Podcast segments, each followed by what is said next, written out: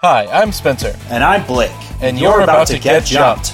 Welcome to episode 52 of Blake and Spencer Get Jumped, a weekly podcast where we watch the anime so you don't have to. But you should still totally watch the anime. This week on Get Jumped, we're watching JoJo's Bizarre Adventure with the end of Part 2 Battle Tendency. Yeah, it's uh the tendency to battle. Oh, I couldn't come up with a better pun. Wow. wow, wow, wow, wow, wow. Let's jump.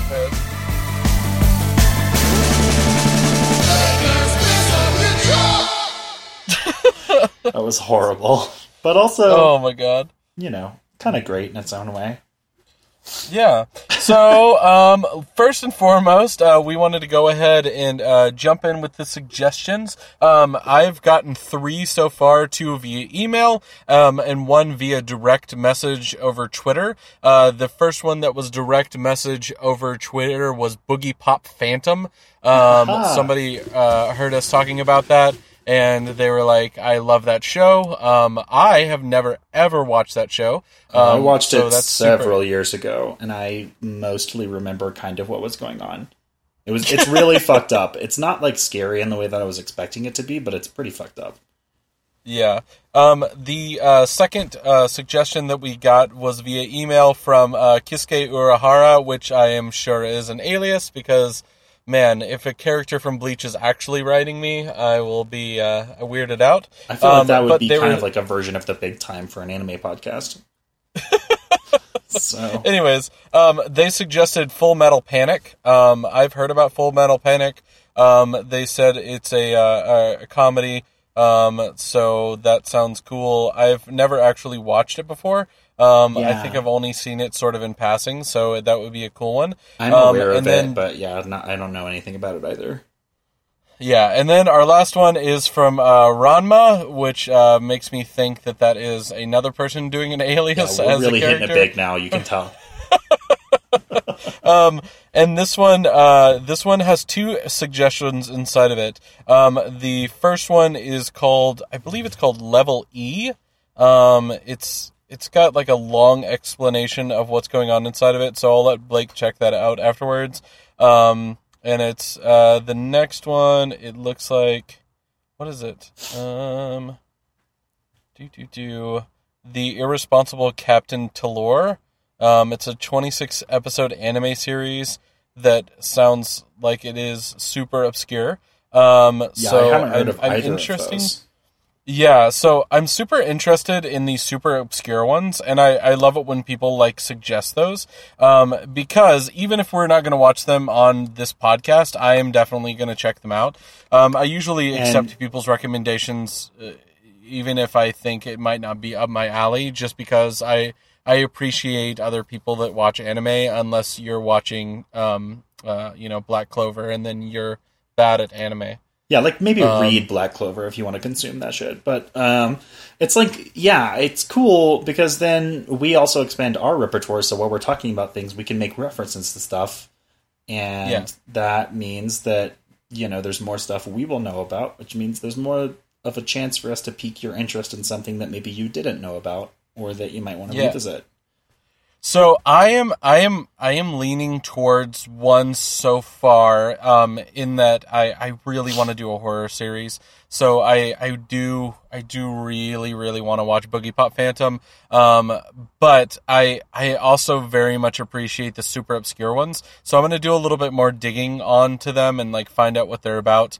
Um They could and, also be uh, scary. we don't know. Yeah, and then the other one I, I definitely definitely wanted to check out is uh, Full Metal Panic. I'm going to be watching even if I'm I am not watching it for this because I've been told over and over again that I should check it out. And it's Yeah, that's good. the only It's- one from that list that I know for sure is streaming right now. So um, yeah. Yeah, we'll have to check That those out and end see up being what's. it. yeah, that might be the deciding vote if that is indeed the only one that's readily available. But yeah, we'll we will definitely be checking those things out. As we said, uh, it's easier for us to stream. It is more likely to win if it's a shorter series and or if it is a series with a tone change from the ones that we've got right now because we want to keep things interesting. But uh, you are more than welcome to vote on anything that you want Um, obviously, we haven't heard of some of these things, and as you can see, that makes us about as excited as the things that we have heard of that we might want to visit for the first time or revisit. So um, we're pretty open, um, and we will obviously make the last choice, but we definitely want to hear from you guys on what you would like to hear from us. And that's coming up really soon. That's the week after the next one. Um, also, technically, I think we will open it up to people. If you would like us not to consider, continue with JoJo's Bizarre Adventure, let us know that you would like us to switch to something else. Um, for my part, I'm really excited about part three, so you probably won't get us to change. But if you want us to, please let us know, and uh, we will. Wait, definitely... is part three? Is part three uh, the Star ones? Uh, whatever. Stardust called? Crusaders. Star? I think that's. Oh five, but I might be wrong. But part three is where they introduce stands for the first time, and I'm mm. really excited about that. So, uh, but it is um, it is technically open season at the end of a JoJo's arc. So um, please let us know if you are also excited about that, or if you're super not excited about that, and what you are excited about instead. Cool. So let's go ahead and uh, jump in with our uh, episodes of JoJo's Bizarre Adventure that we are covering this week. But first, previously on JoJo's Bizarre Adventure. Yeah, we've got a couple of characters to establish. We have our um, two major protagonists. That is JoJo. Um, what is it? John? It's Jonathan Joestar. Is that right? But he goes by JoJo. Yeah. And that might be the first one, or it might be both of them. I'm not sure. And then Lisa Lisa, who is his teacher. She looks like she's in her 20s, but she's actually in her 50s. She is a savant in the this world's uh, basically magic system, which is called Hamon, which is kind of like Chi life energy generic magic, except that it's based specifically off of um, controlling your breathing. So uh, that becomes relevant here and there. Um, this is also a world that has vampires and other undead things.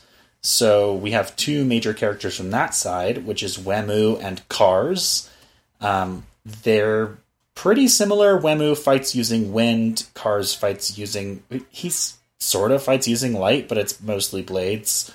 Uh, and um, they are sort of vampires. We had we had what was essentially vampires and their thralls in JoJo's Bizarre Adventure Part One, um, and in this advent adventure, we basically have the progenitors of vampires. So these guys have a lot of the same restrictions, but they seem to be generally more powerful and generally more able to do stuff.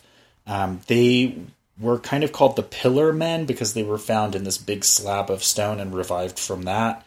And um, so, yeah, it seems like they are progenitors to the vampires, but they can't go out in the sunlight and um, they have a couple of other vampire style restrictions, such as that they are particularly weak to Hamon. So um, they kind of function the same for the purposes of the story, but they are technically different and um, will differentiate themselves a little bit more in these final episodes of part two. Um, there's also something called the Red Stone of, I think it's called Aja, A J A. It is, um, it's an important MacGuffin for the the characters. Um, our protagonist Lisa Lisa has it. Um, the antagonists Wemu and Kars want it. Um, it is because when combined with this stone mask that turns people into vampires, it will create the ultimate being. Um, it's basically going to unlock uh, a lot of potential in these people and also remove the daylight restriction from them. So they want to get it and combine it with this mask so that they can turn perfect. And uh, there's also a prophecy about these guys that involves the Red Stone in their defeat. So it's important for the protagonist to keep it around rather than destroying it or hiding it because they may need it eventually. Um, these guys have been through a lot. They are now in the final confrontation stages. Um, they're going to have a, a conflict between JoJo and Wemu, and then follow that up with a direct conflict between Lisa Lisa and Kars. And they're about to start that conflict when we last left them off. The challenge that JoJo and Wemu are going to be facing off in is a chariot race, except they're not actually racing, they're just riding around in chariots.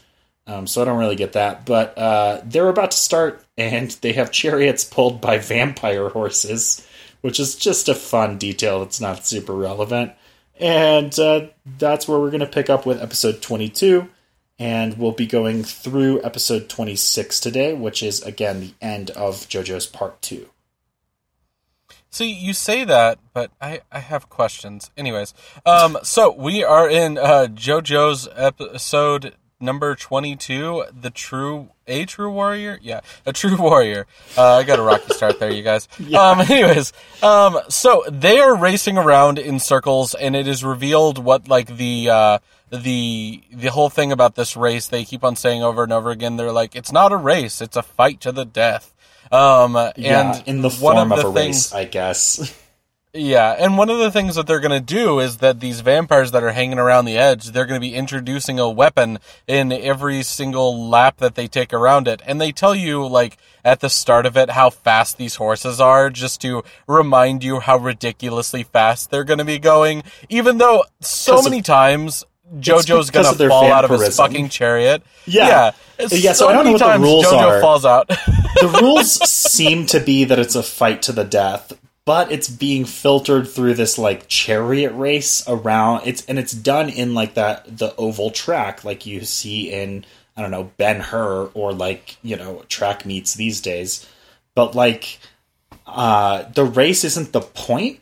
But each lap they get a new weapon introduced, so there is sort of a relevance to like how quickly they go around because they might get to the weapon faster. I, I don't know. It's like, I mean, the cynic in me thinks that this is this writer just kind of throws shit at the wall each week and sees what sticks, and he's just kind of writing from the seat of his pants because several times he seems to contradict himself. And so, if I were going with that impulse, I would say that he thought that it would be a cool idea to do a race and then couldn't figure out how to do a race, so it actually became a battle to the death. Uh, because again, yeah. JoJo's going to fall out of his chariot several times, and the first time it happens, it's specifically after another character notes that if his chariot is destroyed, he loses, and then it, his chariot is destroyed and he falls to the ground, and he still continues the fight. So I don't know. It ultimately it's going to be fight to the death, and that's what's going to happen. Yeah, so it's going to ultimately not really matter very much at all. Yeah, except that's for, what's going on. Uh, except for it's super important at the very start in order to go super fast so that you can get to the first weapon, which is a giant sledgehammer. So yeah. JoJo, in the least convincing thing uh, I've ever seen, it's he so goes down to move. He moves some rocks away from his wheel, and he's like, "You don't you want to move the debris?" And uh, his his enemy that he's fighting against, uh, Wamuu, is just like, I don't care about that. And then they start racing, and he's like, Oh, I'm stuck on a rock. How could you have ever conceived this plan and put so a rock stupid. underneath my wheel? It's very stupid. Anyways, JoJo's gonna get to the sledgehammer and put some oil on it in a super homoerotic fashion. like, I honestly like I feel ashamed because I didn't even think about that, but you're totally right. uh, but yeah, the he just so, like he's rubbing up the shaft of this uh, this sledgehammer with some oil. oh my god! Uh, but yeah, the basically the uh, we have seen earlier that oil conducts Hamon energy. This is also true for water. Um, and so Jojo is doing this in or he's he's oiling that shaft so that he can send his energy through it, and then he's gonna smash into Wamuu's uh, Wamuu's um, cart and oh and win. Uh, oh my god! So everything about this is ridiculous. this show is the most ridiculous like uh, weird homoerotic show I've ever watched. Yeah, but I, you know, I have a lot of gripes that I have voiced many times about this show, but I thought these episodes were like pretty decent. There were a lot of times that I rolled my eyes at like like so JoJo they talk a lot of shit about how important it is to get to the weapon first, and then as soon as JoJo tricks him in the least convincing way, he gets to it first, and the second he has it, Wamuu's like, "But secretly, I wanted you to get to it first. And I'm like, "Okay, well." then why were you upset that you couldn't go forward? The writer is just making stuff up as he goes along and is also so inconsistent that like it's written as it's written like Marvel comics in the early 90s. Like things aren't consistent from panel to panel. This show like contradicts itself from moment to moment, but it's relatively engaging anyways, so I'm going to give it a pass this week. But yeah, Jojo gets the hammer, and then Wemu thinks to himself that he doesn't care that Jojo once got the hammer, and in fact planned it this way. And Mm-hmm. uh, And then he's like, the reason I didn't want that is so that I could ram my arm into this pillar that's holding up some stuff, break it in half, and then have a giant log to hit your chariot with. yeah, It's like, Which it's he like, immediately yeah, you- does. You, you, totally planned that, bro. right. like, yeah, that that sick improvisation there is definitely what you had planned. There's actually a lot of that. Each of these episodes has some sequence where a character basically says or reveals that they had planned for things to go the way that they went, but the way that they went was so fucking improbable that there's no way. So Yeah, know, we'll right? see a lot more of that. So Wemu smashes Jojo to the ground, and then it's like, oh no, Jojo's gonna get run over by the vampire horses. It's just great every time you see it. And then uh, he doesn't because he like catapults him off of the thing that holds them together, and the, now he's on the back of the horse and he's gonna smash the chariot. But Wamuu's not in the chariot anymore because now he's inside the horse because I forgot that they can do that, but they can totally do that. if you're thinking to yourself, man, this show doesn't make any sense, you're, You're right. correct. yeah, I just kept thinking So- though. I was like, you know, if we were starting our show now, like our intro thing, I think wouldn't be as much about like you making up some fucking bullshit about what we're talking about that day, but it would be like trying to find ridiculous anime only style things in the episodes and being like, this is what happens. Welcome to anime. And this show is the quintessential that shit. Like it is just craziness. It is it's fucking wild and it's a lot. It's hard to Yeah. stomach even for us. So the whole time that they're going to be doing this, by the way, um, we're going to be cutting back and forth between um, their the master of all of these characters, who is named Kars, and he is going to be talking to Lisa, Lisa, and they're going to be having the most dramatic conversation. And also, Kars is going to be so cocky, and he's going to pick up a glass of wine at this point, and he's going to be like, "Oh, well, Jojo." he's not going to be able to do anything at this point. He's going to get shot with this weird air blast thing that my my friend Wamuu keeps on doing. And as soon as he reaches for his uh, uh, his hammer and tries to break the horse in half with the hammer, which is what he's going to try to do, as JoJo which I is wish like to do. done because I want to see that shit. Yeah. So he swings the hammer down, and uh, Wamuu jumps out of the horse, um, and he like shoots a blast at JoJo. We cut away from that.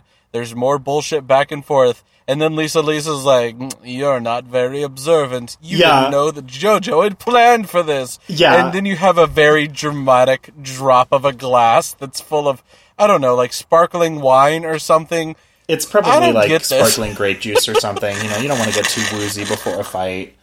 But yeah, it's Anyways. like there's the, at least two, maybe three cutaways, which are essentially the same scene, which is Kars going, "Ah, your boy's fucked now," and then Lisa Lisa not saying anything, and then Kars explaining why he's royally fucked, and then Lisa Lisa being like, "You didn't look at that close enough. Look again," and then it cuts back to the fight, and JoJo's okay. So Yeah. Sure.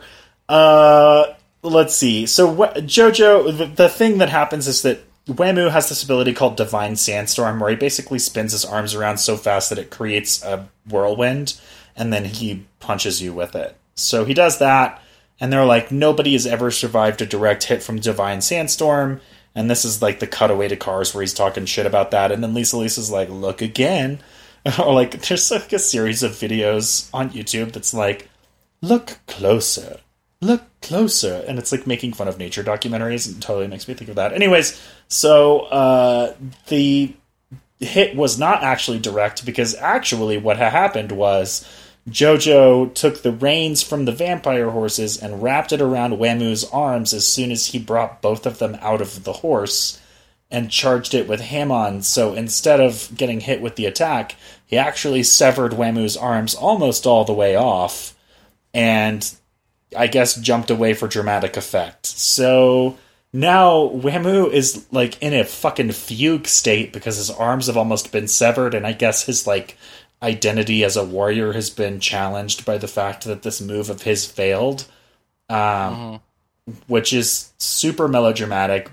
and also not gonna stick because he's gonna he's gonna come out of the fugue state. And Spencer, how does he get himself out of that fugue state? Well, he's got a switch in his brain that people have uh, that that makes it to where you know you can go into like hyper mode. It happens in like basketball uh, or other kind of sports it lets you where they're ignore like mistakes that you've made Yeah, and sort of it- get over your personal fears and, concerns. and you all you have to do is just rip your eyeballs out, Uh-huh. which is what fucking Wamuu does. And then he's just like, "It's okay though because I got a hole in my head and I Yeah. can feel the wind with the hole in my head." Yeah, he sticks a fucking. Well, it's not a hole; it's a horn that comes out of the hole. And Kars has one too. As I, we may have seen this before, we might have seen it with their other the other dude Esidisi who's been dead for a minute. But like, these guys have horns coming out of their heads, and they're like fucking unicorns running around. And I don't get it. I, but whatever, that's their deal. So his horn lets him sense wind currents. So he's kind of like Daredevil right now, where he doesn't need to see because he can tell where you are based on like how you're interacting with the wind. Uh, and also, it's time for lap two because there's a new weapon coming into the race, and one of the weapons is a small crossbow, and the other one is a large crossbow. And they talk a lot of shit about which weapon JoJo's gonna pick. And like to me, I'm sitting there. I'm like, this is a pretty common trope. The big one is it looks like it's the more powerful one, and therefore the better choice. But the small one's clearly the better choice for some other, you know, un, unclear immediately reason. And so I'm like, okay, I, it's going to be a question of whether or not this is a story where the protagonist sees through that deception and picks the right one, or whether they're kind of boneheaded or simple and pick the wrong one.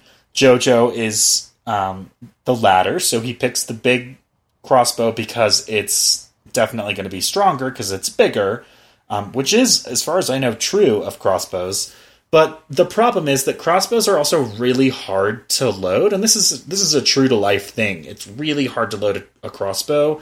Um, so this is why like crossbows are not just naturally and always perfectly better than like um, archery bows because they're harder to load, so they're stronger and they can shoot for farther, but you have to like put in a lot of work first.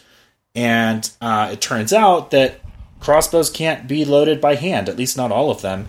And the one that JoJo's picked up can't be because it's too big. But they also state in the narration that even the small one can't be loaded by hand, so it doesn't actually matter that they're different sizes and it never comes up again. So, whatever. Yep. Just a lot of frustrating Anyways. writing choices in this series, but let's keep going. Yeah. So here's the next uh, round of dumb that's going to happen. So Jojo is thinking that he's in a really good place now. So he gets uh, he uh, is just kind of riding ahead, and he's just like, I'm just going to stay ahead of this guy, and it's going to be fine.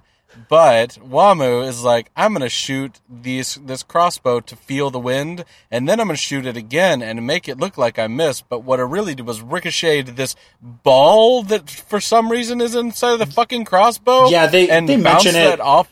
It, the crossbows are shooting iron balls rather than arrows Why? No one knows. for Anyways, this so to happen. Yeah, so he, he ricochets this one off the wall and he hits Jojo in the back. Jojo falls off of his horse that he was riding, and then we're gonna have another thing where he's just like, "Oh no, he's coming at me!" And so Jojo finally gets the big crossbow to hold the uh like get all the way loaded.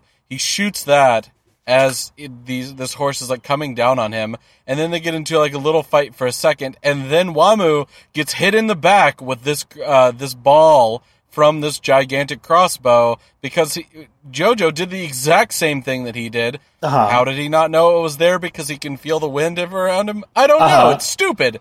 Yeah, Um, it also anyways- bursts through Wemu, even though earlier it didn't even break the skin on JoJo, because specifically they used that move and it took an it took away the inertia it would have needed to break the skin on JoJo. And Wemu's skin is way tougher. He is a supernatural being that is borderline immortal, and JoJo's just a dude. And yeah, it just. I, I feel bad because I don't I didn't want to beat it up this week because I thought these episodes were pretty decent, but as we keep talking about it, I'm like over and over again. Like the crossbows shoot iron balls for no reason other than that the author decided that he wanted to have them do these fucking shenanigans where the iron balls go around. So it's like they the characters just make choices that set up things that the author wants to do, but if you think about them from the standpoint of actual characters, they don't make any fucking sense. And it's really Yeah, frustrating. The, the show has decent action and it's really melodramatic, but if you're okay with that, like it's a perfectly fine anime and I even can see why it is such an influential anime, but like Jesus Christ, the writing isn't good. Like, the, like Yeah. it's just unequivocally bad writing to set things up for the sake of you wanted to do it and not justify it in the plot. And this show does it constantly. Yeah. All they wanted to do is that they wanted to they wanted to oil the shaft of the big sledgehammer, swing Gotta oil the shaft. and then uh, and then play with the balls. That's God damn it! You're so on top of it today. Oh man. Anyways, this show is is something. Anyways, this uh we're this almost episode done is going it. to this episode is going to wrap up with uh the the stupidest thing I've I've I've seen so far, which is that JoJo has now had Wamuu's arms almost come off, and he's escaped from him a little bit, and he's like, "You got this hole in this chest. You're gonna die. You're gonna slowly die." And so Wamuu shoots his arms, uh, his hands off of his arms to catch uh, JoJo and make it to where JoJo is being Sorry. like, choked to death. That's a little inaccurate. He removes his arms and hides them in his body, and then shoots them out of the hole in his chest made by the ball. Yeah. Yup. Sorry, that's accurate. It's gonna Yeah. catch JoJo, and then he's gonna shoot this uh, this beam of wind that, by the way, for some reason keeps wiggling back and forth in midair. I'm like, that shit is not how wind works, you guys. It Anyways, also seems to undercut the assertion that this is a highly pressurized stream of wind, but whatever. Yeah, this is Wemu's ultimate attack, and it's also taking us into episode 23. Yeah, this episode is called "The Warrior of Wind," and it's not good. Um, anyways, I, I thought it was um, fine. uh, so Of course, as soon, stream- as soon as we talk about it, I'm going to find a thousand things to bitch about, so I guess we'll see. so this wind horn that he's shooting at uh, at My JoJo. horn can pierce the sky. so he's he shoots it he shoots it at Jojo and Jojo is like, "Oh no, he's to hit me. I can't breathe because these hands are on my neck." And then uh, he's like, "Oh, what I'll do is I'll get out this oil that I have for some inexplicable reason, and then I'm going to throw that at him, and it's going to get sucked up inside of his body." He throws it, and Wamuu's like, "I'm going to cut it in half." So he cuts it in half, and it falls on the ground. Then Jojo lights on fire his scarf and throws it into the air. The scarf that like, he got from Caesar as like his death gift with Oh, all yeah. of his remaining Hamon and shit. Like this felt kind of disrespectful, but whatever. Yeah. So he throws that into the air after lighting it on fire, and uh, and Wamuu's like, "I'm gonna cut that in half too." And he's like, "What are you so stupid? You're gonna throw that fire and that oil at me? That'll never stop me. Except for the oil gets sucked up and the fire gets sucked up into Wamuu, and he just fucking explodes." Yeah, It's- which is kind of cool, but also it's like of all the things to notice and then to not notice, like your Mm-hmm. priorities are a little messed up, Wemo. So then they're gonna have this weird thing, and we we saw this before, and I think it was with Esidisi actually when they killed him off. It like they kind of mourned it a little bit, and it was weird. And we're gonna see that again, where like Jojo, like Wemu gets exploded, and then his head has been decapitated. But since he's basically immortal, he's still alive. And in fact, Lisa Lisa reminds us that uh, these guys can pull themselves together from almost nothing. So it's important to finish him off. Jojo promptly does not, and instead wants to have some um, heartfelt friendship time with this uh, sadistic murderer. So Yeah, he so he's he's gonna cut his hand open and he's gonna start feeding his wounds, and then the vampires are like, "Fuck that! Let's attack him!" And then Wamuu's like, "No, no, no!" and he kills all these vampires around him, and he's like, no, "It's no, okay." Joseph. He's like, "No, it's okay. I'll die. This is an okay way to die." I'm sorry, and but then he does. But Wemu protects Jojo by using his disembodied head and wrapping his hair around parts of the crossbow so that he can pull it back and shoot the ball at the vampires and like kill them, and I it just looks like Squidbillies to me when he does it. And it's just stupid. And then they're like, they Be prepared, guys.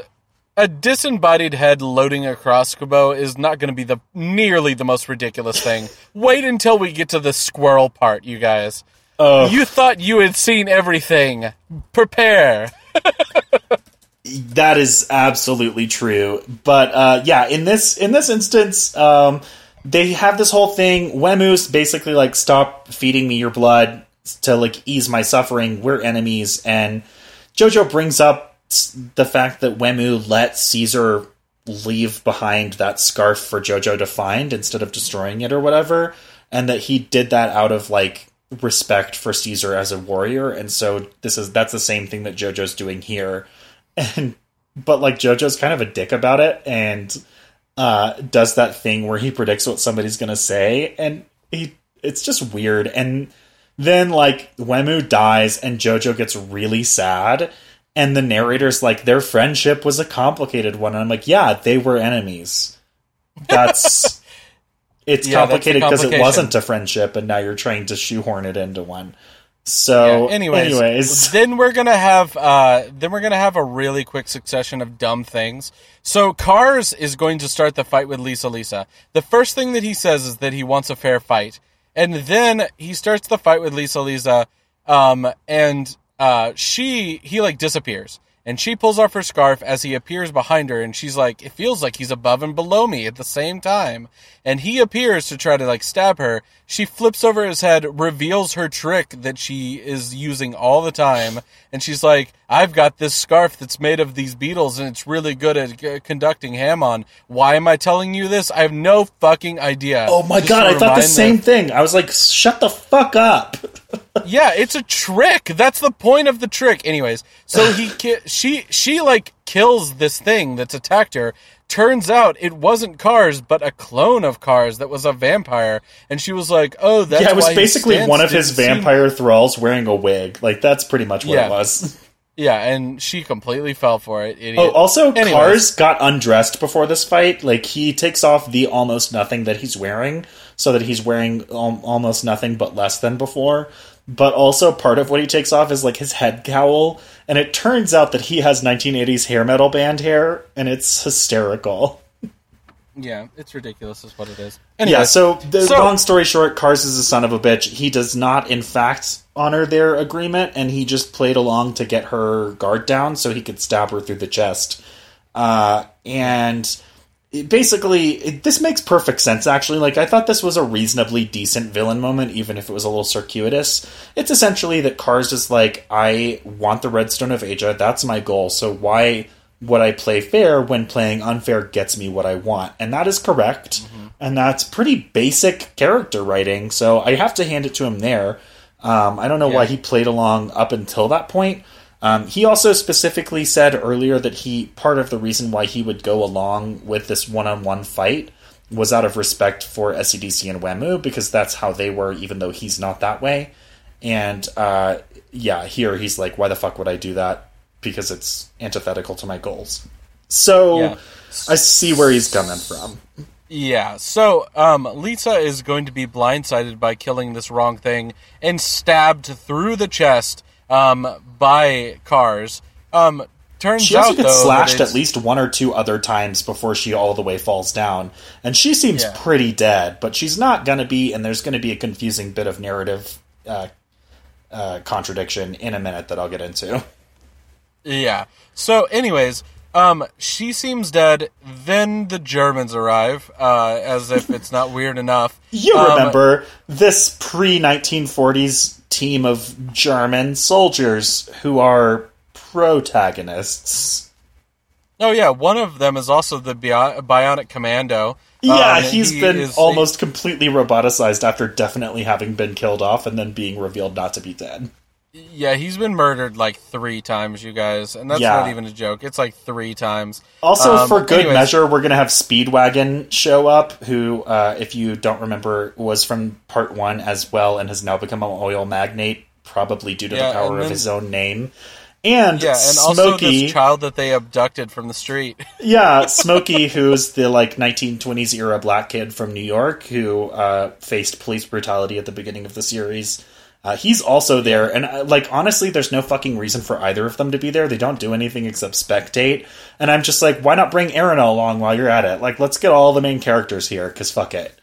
So that the final conflict doesn't even happen here. So I, whatever, they're here for no reason, and the German soldiers have these ridiculous little UV lamp cannons on their shoulders. So they start blasting all the vampires with it. Uh, as like Kars is probably well, they don't blast Kars until later, but uh, yeah, they, they start blasting all the vampires, and um, Jojo goes to face off against Kars for turning on Lisa Lisa.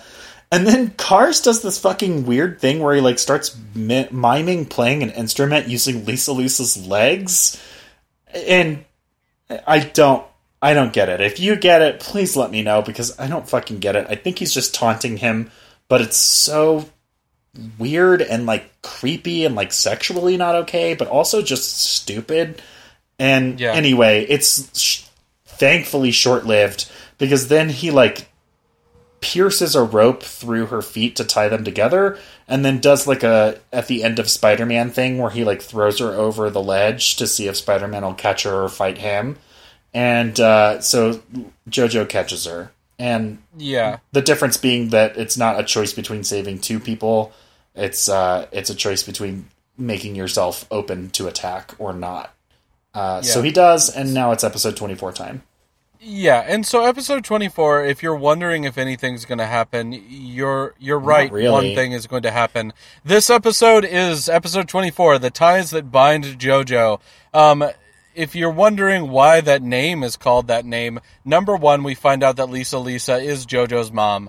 Number 2, we find out that uh, JoJo is really good at tying things with his feet as a uh, as Yeah. a trick. which One i guess we've seen before technically so sure Yeah. So he's gonna do some sleight of hand and make uh make Kars look the wrong way. yeah you know Um, i and then he's fucking wish like- this guy was more of like a magician protagonist because he uses magician style redirection as like his main combat technique and so like i wish he was like an aspiring magician and did shit with cards or something. I don't know.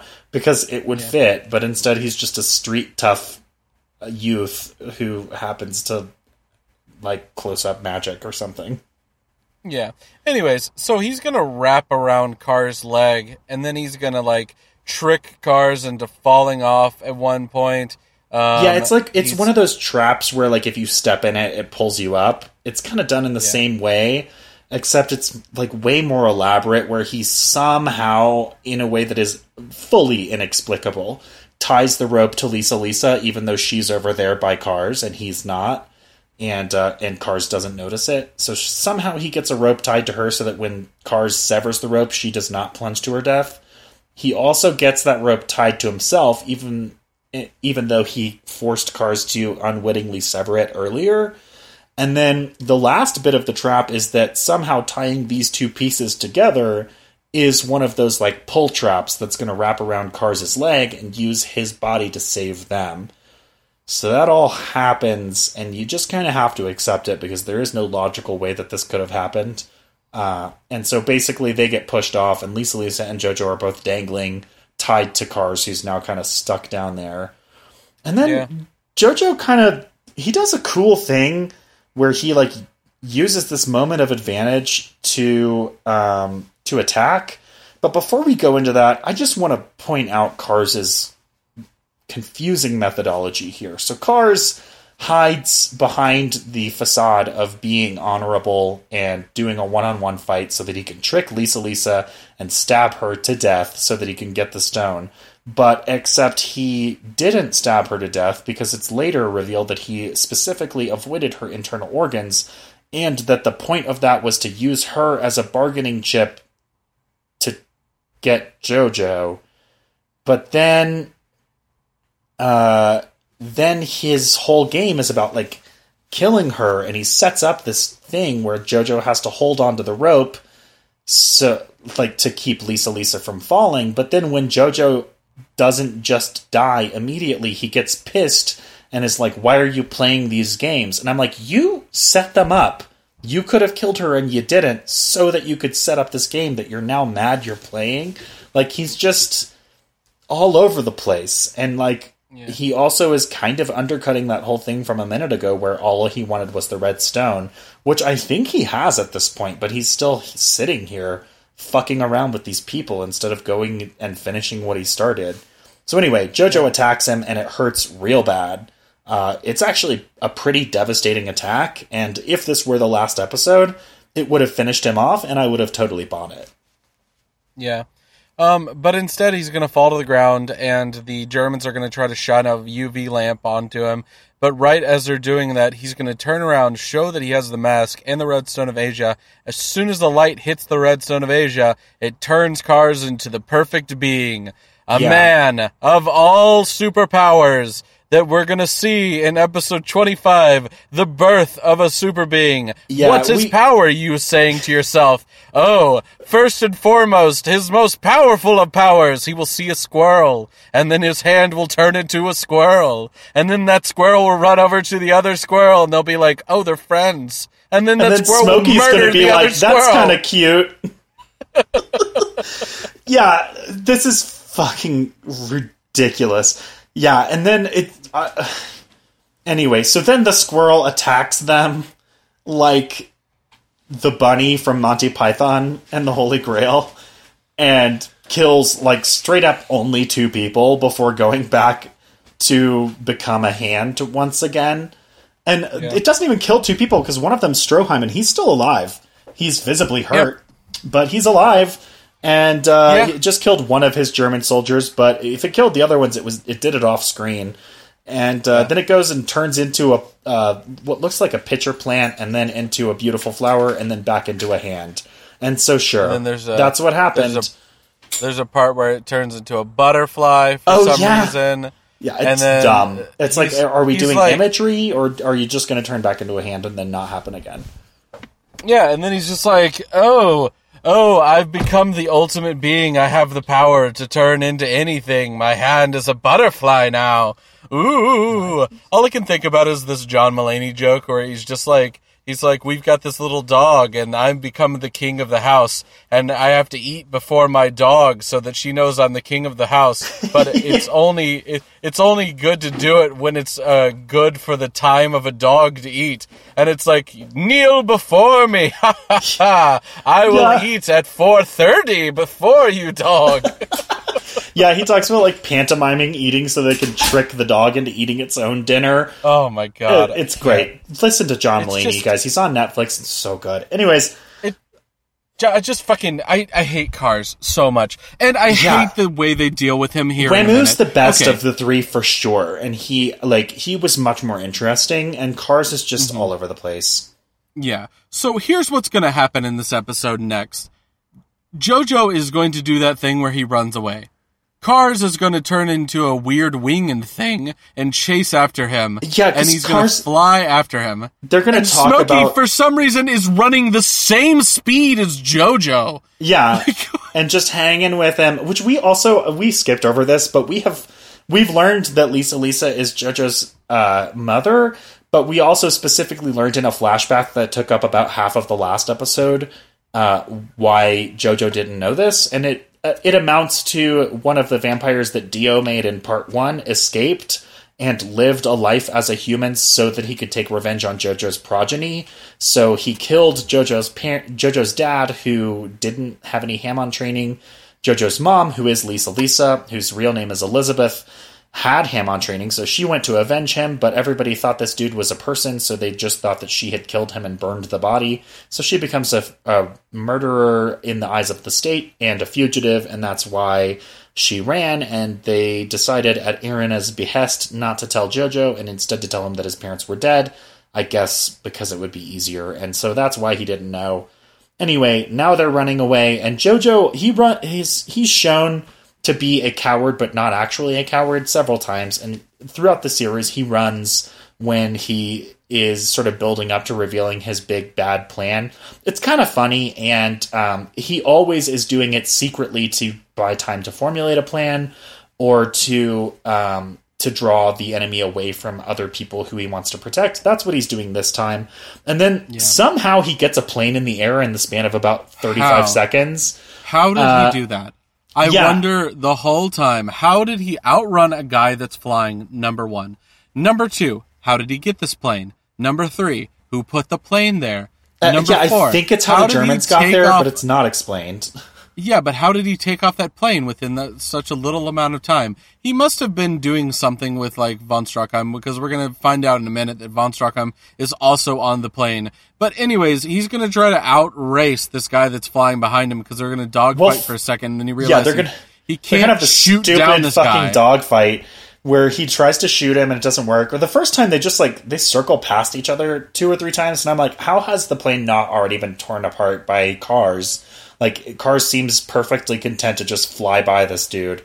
Uh, and Jojo seems perfectly content to definitely not be able to ram him in the air. Uh, Jojo finally tries to shoot him, and so Kars, so Kars' ability, they're going to explain it, and they're going to be like, I don't know where they got this information, but somehow the characters know that by becoming the perfect being, Kars has unlocked four powers, and three of them are the same but worded differently. And the first one is he's immortal. The second one is, he doesn't age. The third one is he'll never die. Those are all the three the same power, but they're three different powers. So keep it keep it in track. You guys write it in your notebooks. And then the fourth power is the only one that's an actual power, and that is that he has the ability to u- do anything that any creature of Earth can do, but better. So Okay, and so he's going to make these these uh, also none of those powers were generate squirrels out of your hand. So I don't know where I, the fuck that one I came just, I have so many questions about so many things. I know. Anyways, so he's going to shoot out these feathers, and the feathers are going to turn into shields, and then these shields are going to protect him. Like And an anyways, armadillo specifically. Yeah, I like like an- like an- I love the idea of somebody who like does animal powers. Like that's cool, and they don't dig into it almost at all. Yeah. So instead of doing that at all, uh, JoJo's just going to fly away from Kars. Kars is going to chase after, and then there's But this whole thing where he's just not like, unt- uh, not before those armadillo armadillo feathers smash out the window in his plane, and then Oh, he promptly yeah! goes above the clouds, and it's never brought up again. Like the window that's off screen is broken. He should be suffocating to death, yeah. or or not able to fly, or both. Don't worry about that because we're going to continue moving on as if this isn't happening Uh-huh. until he finds a volcano, and then This is JoJo's like, Bizarre "Oh, Adventure, where the plot's made up and nothing matters. Yeah, so he's gonna be like, "Oh, there's a volcano over there. Uh, maybe I can ram this plane into Kars and throw them into the volcano." But there's piranhas on the plane. Yeah, okay, I the- liked this the- part because I was like, well, how the fuck did this happen? But the explanation I actually did enjoy, and the explanation is that the the armadillo feathers that the that Kars shot into him earlier, it turns out he can transfigure them from afar. So he turns them into demonic piranhas, and one of them turns into a giant octopus tentacles that like fuck up the propellers of the plane. And it- it's a little stu- it was like when it when piranhas started raining on him from the ceiling, I was like, "Oh fuck this!" But then when they explained it, I was like, "Okay, that's kind of cool. I'm into it." So So now he's gonna run this plane into Kars. Somehow he hits Kars with the plane. yeah, because Kars it's real stupid. Kars isn't um, content, I guess, to let the plane go down without coming to gloat in front of his face. And then Mm. Jojo hits him. Oh, actually, I know how he tricks him because he does the parachute thing. He throws a dummy out on the parachute, Oh, yeah, and Kars goes to kill the parachute guy, but it's actually just a dummy. And then Jojo's somehow managed to maneuver the plane behind him and smashes into him. And then Yeah. Kars is like, "Well, fuck you! I'm not going down with this plane." Uh, did we mention the volcano yet? The whole plan, Yeah, I mentioned the volcano. He's gonna Okay. run the plane into the volcano, and JoJo's and that's okay going to kill Kars. It- the, the idea is that there's magma is like the the most like devastating, highest energy substance on Earth, and so like even though uh, even though Kars is nominally supposed to be the strong, you know, stronger than any source of power on Earth, the magma should be able to take him down. So he rams him. Kars is like, well, fuck you. I'm just going to unram myself. Did you think I would just sit here and wait for you to kill me? Which I also was wondering.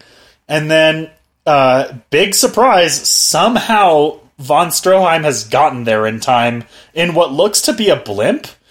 So, uh, I don't know. I just I, just- don't know how he traveled there because I'm pretty sure the plane that JoJo hijacked was the plane they got there in. And Oh, even though JoJo told them where he was going, there hasn't been enough time for them to organize and get there. But he's there anyway, but only von Stroheim. Nobody else came. So von Stroheim shoots off his metal arm to trap Kars onto the front of the plane, which then smashes into the magma. the lava. And I and by some crazy happenstance, Jojo and von Stroheim are going to be able to jump out and roll across the ground just Yeah, in time cost- Uh, the plane to hit the magma. It's going to cost Stroheim his legs, but it's okay because they're both alive. Yeah. Anyways, so Kars is not being killed by this magma. By the way, we're in episode twenty six. Oh, mercifully the last one. It's called the Ascendant one. Um, and Kars is gonna try to fight it back against this magma by turning into like a crab, and then he's gonna But like the magma's cut too through. hot. Yeah, and then he's gonna like cut through some rock to try to get Jojo. Um, he like cuts Jojo's hands off, and he's he's like, "I've survived. Now I'm blonde." Yeah, he turns blonde for no reason. And also, like, he, so he's going to explain to us how he survived the magma, because it sure looked like he died. It looked like he was being burned up by the magma and melting away. Then he creates a crab shell around him, which then catches on fire. And then he is completely subsumed in the magma. And then he cuts through the rock and also severs uh, Jojo's right hand and or maybe it's his left. I don't know. One of his hands is severed, and uh, and he's going to reveal to us how he survived. And it was basically like he created a crab shell, but that wasn't strong enough because it was still organic or whatever or living tissue. So then he created a foam shell around him, and that insulated him from the heat. Just enough that he was able to survive and burrow into the rock and then shoot out and chop off Jojo's hand. And just fucking just let this be over. Yeah. Anyways, um, so so what's gonna happen is that Jojo is gonna try to fight Hamon towards Kars. Kars is gonna shoot back the Hamon onto Jojo, who's gonna ex- absorb the power into the red stone. Then we're gonna have some backstory that doesn't make any sense about these weird people from the past that were Yeah, ba- Pillarmen. And basically, Kars the- being a dick in the past. Yeah, the Pillarmen used to be a society of like humans like nigh invincible beings, and because they were nigh invincible, nobody fucked with them. Some human societies worshipped them, but they basically just lived in peace because they had no need for war because they were super powerful. And they also didn't need to procreate very often, but sometimes they did, and one time they birthed a total fucking asshole named Kars who decided that the nigh immortality that he had wasn't enough, so he created this vampire mask which doesn't fix the immortality thing, but he created it for that purpose. And like they needed the Redstone of Aja, and they never address how or why that's relevant at all, Yep. ever. And If you're wondering what plot holes they're going to leave open, it's a lot. yeah, and so basically what we learn is that Kars is from the race that created the stone mask, and in fact is the person responsible for the stone mask.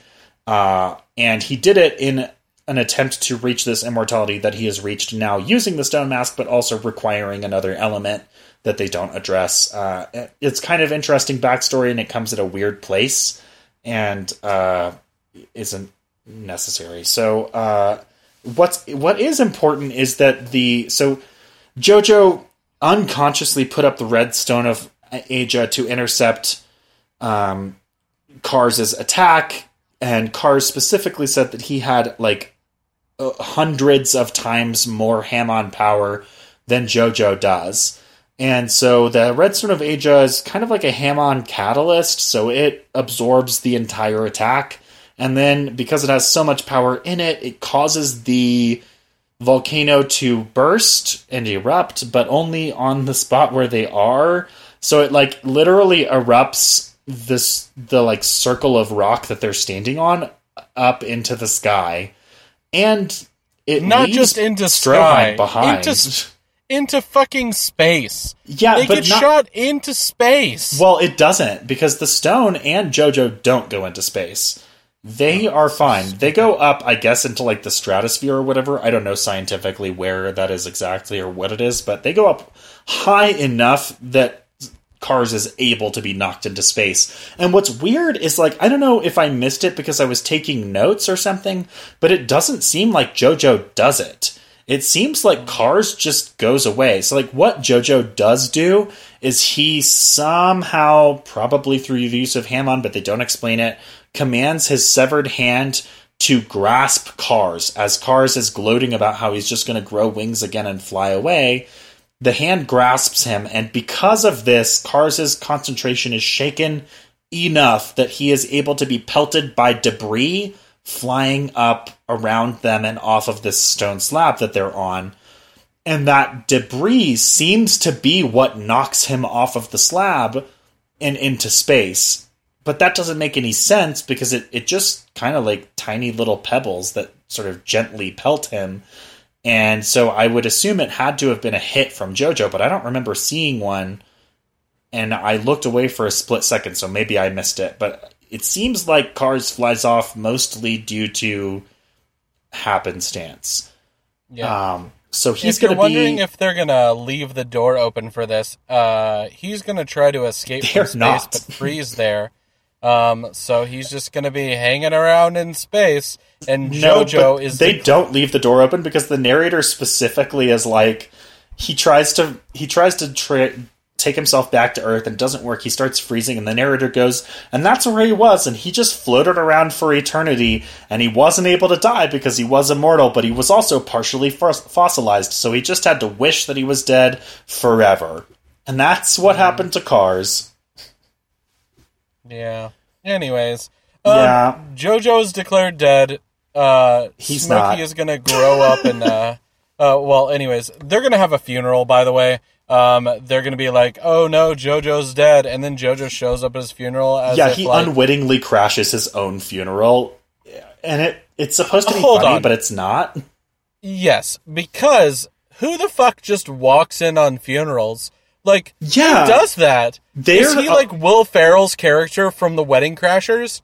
Like, he's he's Will Ferrell. This is what he's yeah, doing. He's like he's such an ass, and like like he's crashing his own Oh my funeral, God. and they are appalled. was- because he's crashing his own funeral, but even if it weren't his funeral, like he doesn't show up at a place that he was told to go to and not know what's going on. He reveals that he specifically knew that a funeral was taking place, and he shows up in his fucking street clothes and like literally announces himself by playing peekaboo with his grandmother who thinks he's dead. Yeah, He's an asshole. yeah, yeah, yeah. Uh, so we're gonna Fuck we're gonna find out we're gonna find out that it's been two weeks, which is a long time for a funeral, but I guess it doesn't matter if there's no body.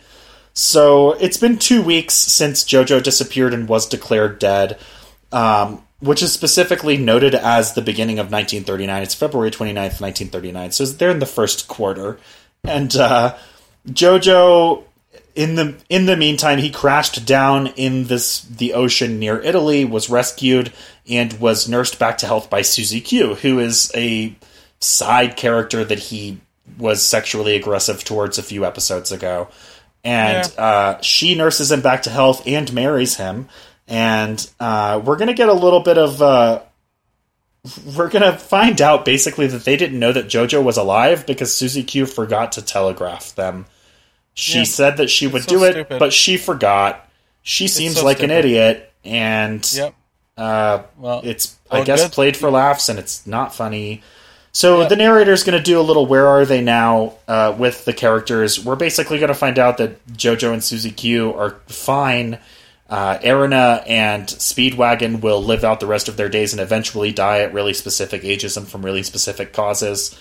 Uh, the thing that I thought was really cool was that Smokey, his whose last name is Brown, Smokey Brown i ends up becoming elected the first African American mayor of his home state of Georgia, which I thought was pretty sweet. And then immediately after we find out that news, we find out news about Stroheim.